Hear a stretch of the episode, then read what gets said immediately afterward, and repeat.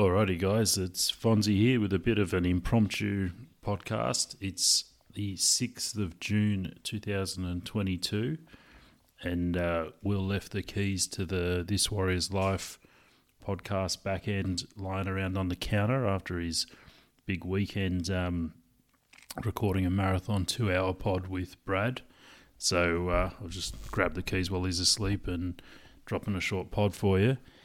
Uh, it was a big day, not least because Will and Brad dropped that epic pod, um, which was a bit of a rollicking, bleak kind of um, discussion of the season as a whole and where the Warriors are going with it.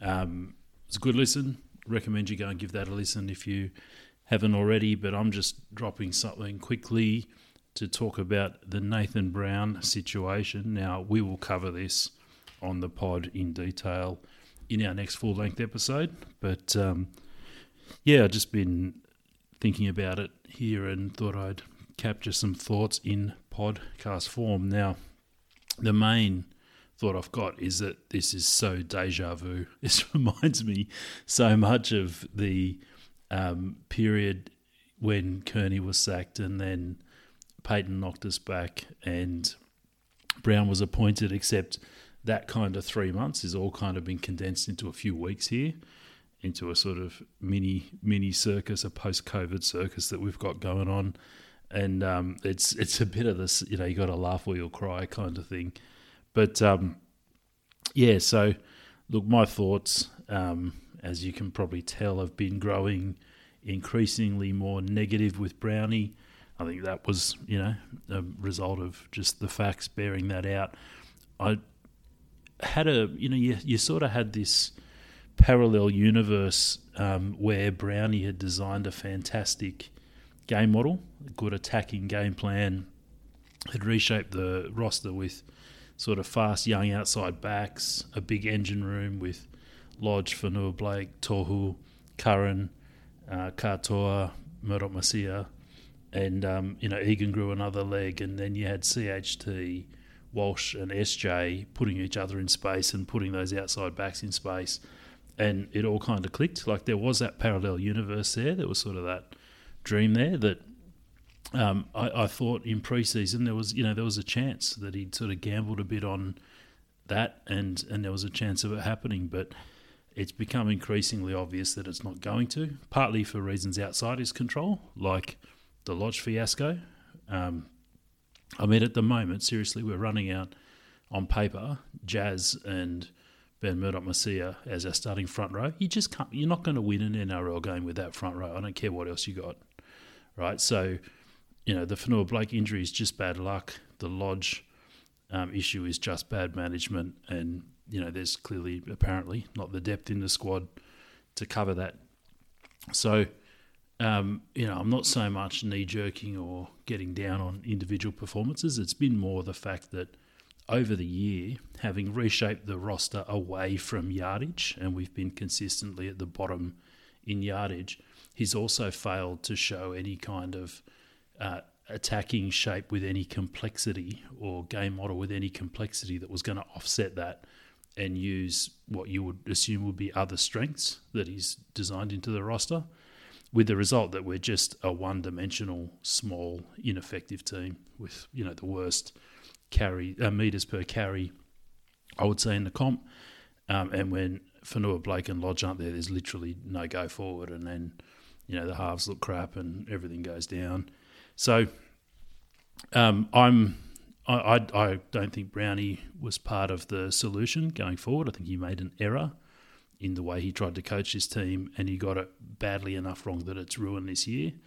And that is enough, I think, for us to have decided to move on.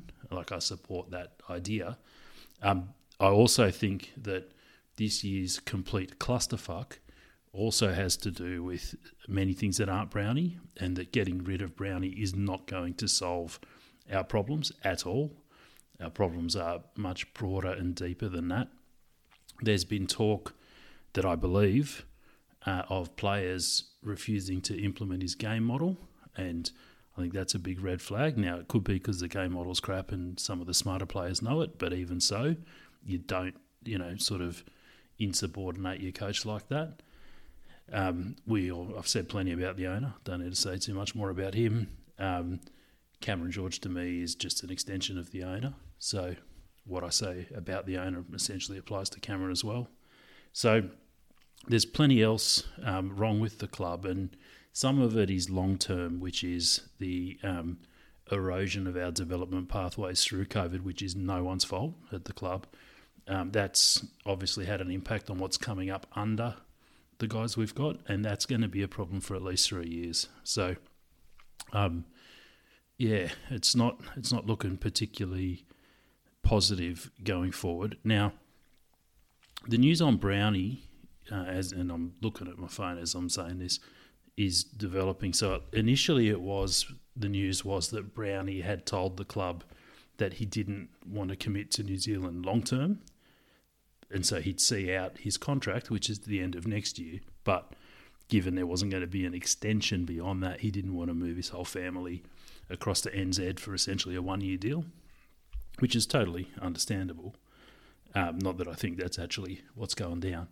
And so then it sort of migrated through the night to where the latest reports are that he's pretty much done immediately and there'll be a new coach picking the team tomorrow. Arvo is what some publications are saying. So that'll either be Justin Morgan or Stacey Jones. I guess Stacey Jones because he's Mohawk's mate, Robbo's mate, who does that. And uh, we're on the hunt for a new coach. Now, the blokes who are doing the hunt for a new coach do not fill me with confidence. So let's just go through the history of in the Cameron George era, right? What we've done in terms of coaching. So in 2019, Cameron George was there. Robbo was part owner, not full owner. We extended Kearney out to the end of 2022. Yeah. Then in June 2020, so a year later, thereabouts, we sat Kearney in the middle of COVID with no plan for a new coach, pretty much, and have to pay him out. And it's one of the like worst moments of the club in terms of what we made those players do in the middle of COVID, um, which is say goodbye to their coach and come to grips with a new coach and so on. Then I won't go into all the detail, um, some of which is private that I know about that coaching appointment process, but it ended with the club offering Todd Payten the gig and him turning us down live on NRL 360 and then the club basically as a last resort picked Brownie. As far as I can tell, it was a last resort, and Brownie came on board. And I, at the time, was very critical of the club and the coach appointment process, but I was happy to fall in behind Brownie because what else are you going to do, right? And um, just hope that he was going to um, bring something to the club that you know took us in the right direction. Now, guys like Will Evans and stuff were against the appointment. And like I said, I mean, you go back and listen to the pods back then. I wasn't particularly supportive of him, but you know, I did the the thing where you put on the, the positive perspective and um, you know let him let him see what he can do before writing him off, and you know that's proven to be um, to be too optimistic and wrong. So those guys who appointed Brownie in August 2020 have now sacked him essentially. Well, not you know they he has left now in um, mid 2022. And given the way the last coaching appointment process went, I'm not confident in this coaching appointment process. So I'm a little bit fearful about what might happen here and who we might end up with.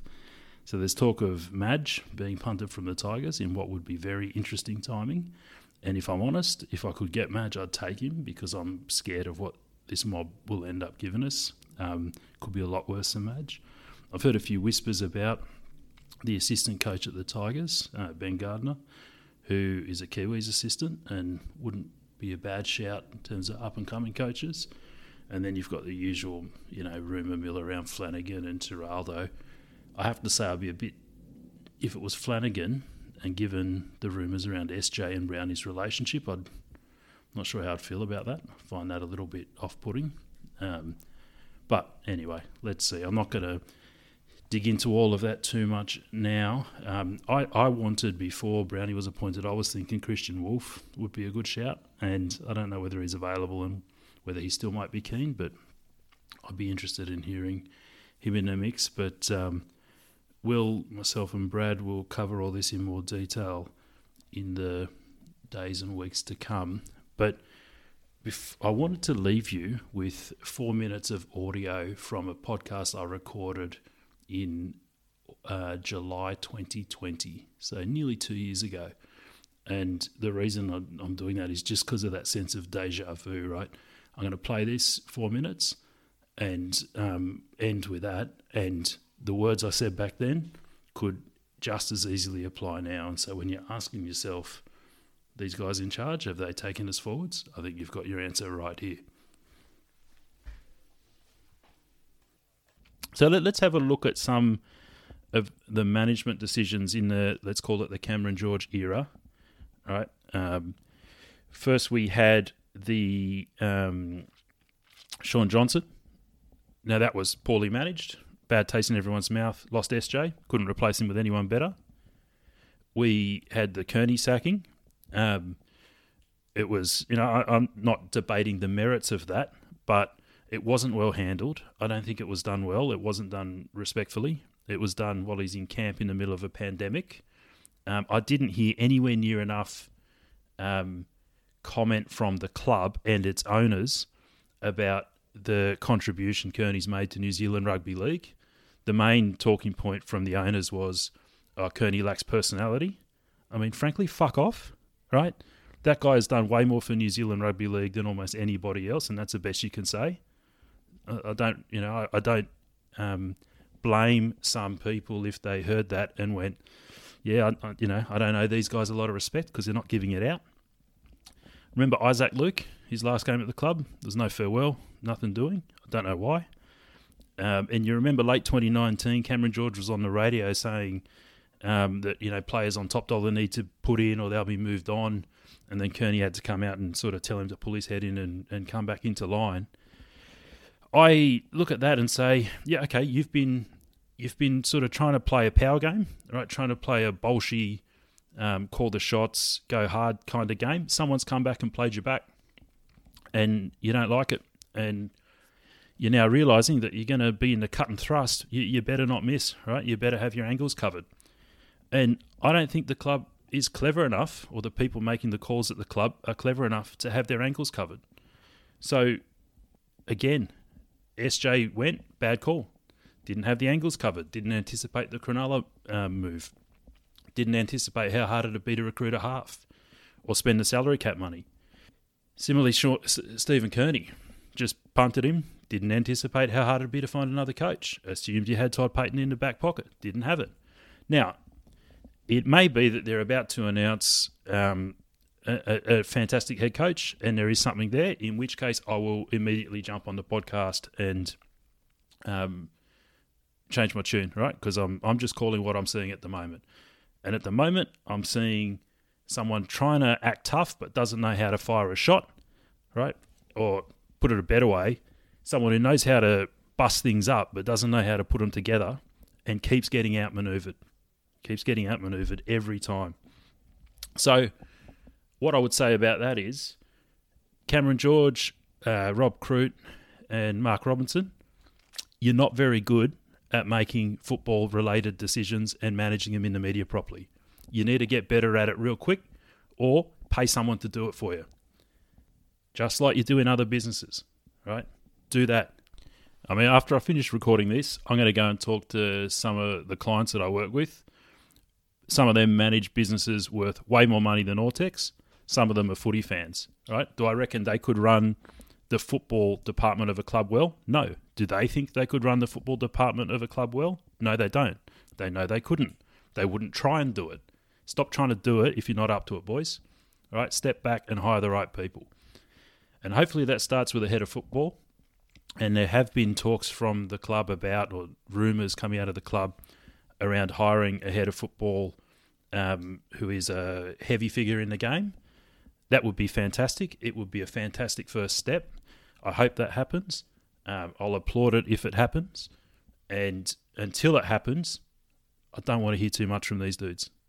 Um, okay, that's my rant over. Um, and like I said, prove me wrong. Please, prove me wrong, guys.